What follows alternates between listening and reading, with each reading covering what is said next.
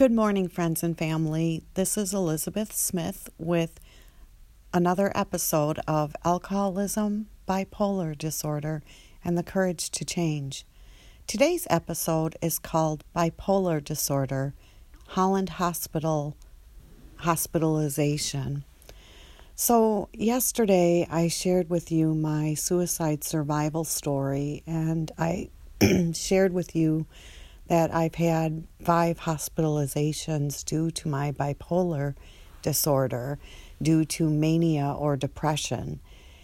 And I thought I would share my second hospitalization with you all today. It was in 2010, and I was totally manic. Um, my therapist who specializes in bipolar disorder, is a woman by the name of Susan DeGroot in Marquette, Michigan. she is amazing. She was my therapist from 2009 after my suicide attempt um, all the way until 2016 when I ended up moving from Marquette to Menominee. So Susan and I obviously I I was her patient for that many years and um gosh, she is just the most amazing therapist. Like I couldn't ask for a better therapist. She really helped me on my journey of bipolar disorder and acceptance and we had a bipolar support group which was awesome because it was patients of Susan's, all who had bipolar disorder, and we would meet weekly to talk about our bipolar disorder and what was going on in our day to day lives. And that support group was, on top of therapy, was amazing because I got to become rather close with a couple of the women who also struggle with bipolar disorder. And one woman in particular, an older lady by the name of Pat, who was a, a nurse actually in her career. Um, she was in her 70s in our group. Um, we became very close, and I'm still close with her to this day. We write letters to each other and talk occasionally on the phone. So I am in therapy with Susan. I also am in psychiatry with Dr. Cameron Wilcox at Marquette General Hospital. And I'm taking my medication, and I've been on so many bipolar meds, it's not even funny. Um, we've tried all different kinds of medication to help regulate my mania as well as my depressive states as well, and my sleep as well, and anxiety. So, um, I can't really recall what med I was on in 2010. Um, I just know that this hospitalization was due to mania. And Susan, I'll never forget, she was uh, you know, I'm in therapy with her and I would meet with her weekly. And when I was doing better, I would meet with her every other week. But after my suicide attempt, I was meeting with her weekly. And so this has been a year after my suicide attempt. And, you know, things are going good and it's springtime. And in the spring, I usually get pretty manic. I think it's the weather change. I think it's like the nicer weather, and I feel invin- invincible. Like I can do all things, and I have big ideas, and my mind gets racing. And um, my therapist, Susan, was like, I know you're manic because of what you're wearing. And I'll never forget, I it's like springtime, probably April-ish May 2010 and I come in to meet her and I'm in like a mini skirt and my mom's winter boots. So I can't even put my clothing together and my therapist Susan is like, "Yeah, I can tell you're manic by what you're wearing today." So I um I'm really manic and I'm really high and one of the techniques when I'm manic that my therapist and psychiatrist would do is one of the strategies was I would take time off my work, and I was working at the time at um, Upper Peninsula Family Solutions. I was a foster care licensing worker and foster care worker. And one of the strategies that they would do is put me on um, um, trazodone.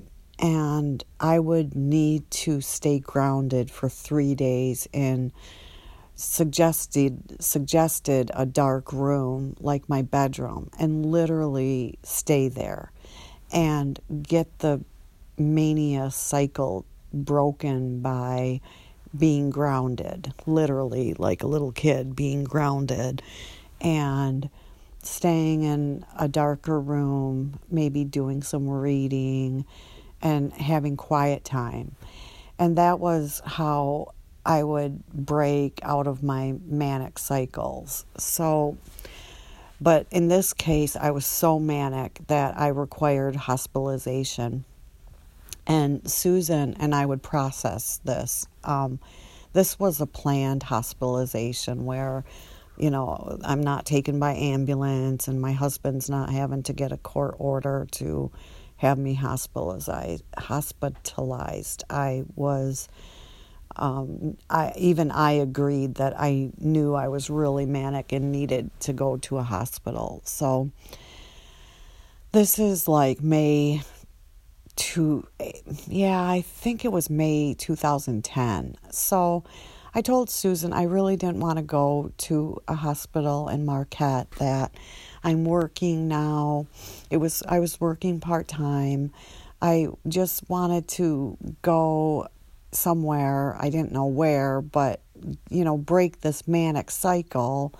And so we talked about that my mom and sister lived in Holland, Michigan at the time. And um, my brother lived in Grand Rapids, and so I have family downstate, and let's go to and research Holland Hospital for a psychiatric stay. And that's exactly what I did. I ended up going for a week to Holland Hospital, and it's so funny because my sister lives on um, in Holland, right across from Moran Park, and I could see her house from my hospital room, which was really cool because obviously my brother and sister would come up to visit me um, during this hospital stay, and um, they were really happy that I could be close, and I was so manic. But I will say this, you know, I because of I think my ego, I assess, you know, how is this hospital stay compared to Marquette General Hospital? And Holland Hospital um, psychiatric unit was awesome. Like they had daily programming, which um, basically comprised of um, education in in the morning. They had relaxation classes, they had art classes, um, they had a lot of education about self care. Um, and I was at Holland Hospital with it was it was kind of busy in the psych unit. There were probably ten of us in the psych unit, and um, the food was really good. I remember that. I remember um, I had a wonderful psychiatrist and I can't remember his name, but um, he he was really wonderful, and the programming on the psych unit was amazing. So, and maybe I was a little manic too, so I thought everything was really cool, but I enjoyed my hospitalization there, and I also was um, treated for my alcoholism there as well because um, the psychiatrist, you know, in doing my interview with me, I talked about my drinking and how I, you know, continued drinking. And I think that I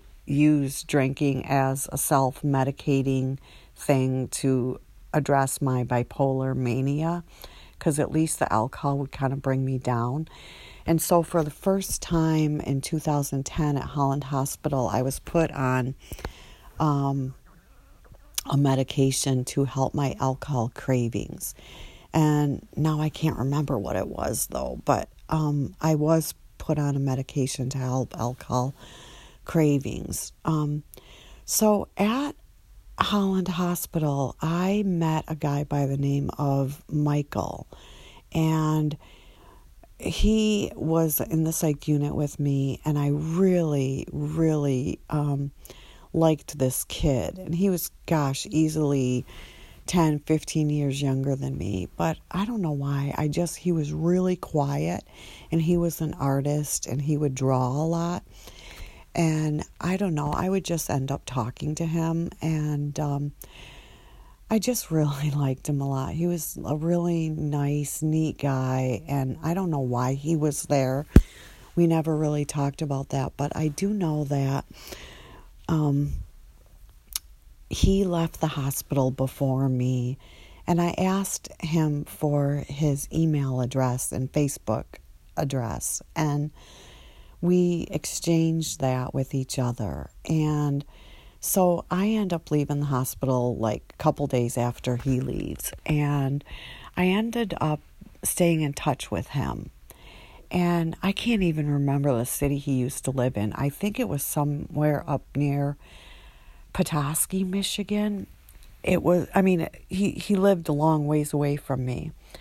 So I would email him um, maybe on a weekly basis and Facebook him on a weekly basis, you know, just sort of how are you doing, checking in kind of thing. So a couple months go by and I I really don't hear from him and I'm starting to wonder like what's going on. And one day, this is a couple months after the hospitalization, so sometime in the summer, um, I go on his Facebook and I realize that he had committed suicide. And his family left a message on his Facebook for him. And I'm bawling my eyes out because he was so creative and the nicest kid. And I, um, I sent his family a Facebook post like introducing myself and explaining how I knew Michael and what a great guy he was, and that I was thinking and praying for their family. But, you know, um, it hurt because we can't, you know, once again, suicide takes a life, and he didn't reach out for help. Um, he committed suicide and just another friend gone for you know due to pain and suffering and depression so that was um, that was another tough tough time in my life was to lose michael so that was my second hospitalization at Holland Hospital.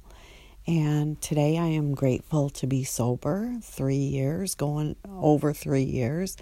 I'm grateful to have my friends and my family in my life. I am grateful to have Stevie in my life. I just bought a guinea pig and his name is Stevie. I named him after Stevie Nicks, who I love. Love Fleetwood Mac. Like, can't get enough of that and I um, I'm gonna go visit Stevie here. He lives with other critters, so he lives with um, our family dog Sadie, who's a black lab. He lives with the bird Elsa, and he lives with a bunch of fish. So Sadie lives at the shop where I work at Main Street Used Appliances, and I'm gonna go visit Stevie here soon. So I love my guinea pig. I'm addicted. Like, I'm totally in love with this guinea pig.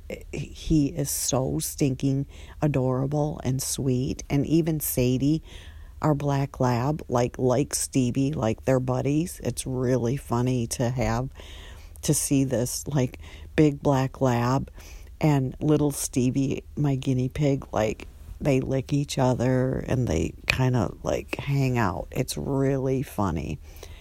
So, anyway, everybody have a great day. Have a great morning and rest of your day. Tomorrow, I'll continue to share more of my hospitalizations due to bipolar disorder, mania, and depression. With that, I'll pass. Thanks for listening. Over and out.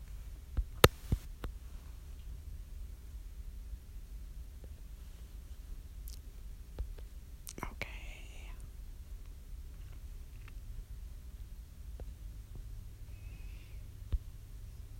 Okay, Okay, what's going on?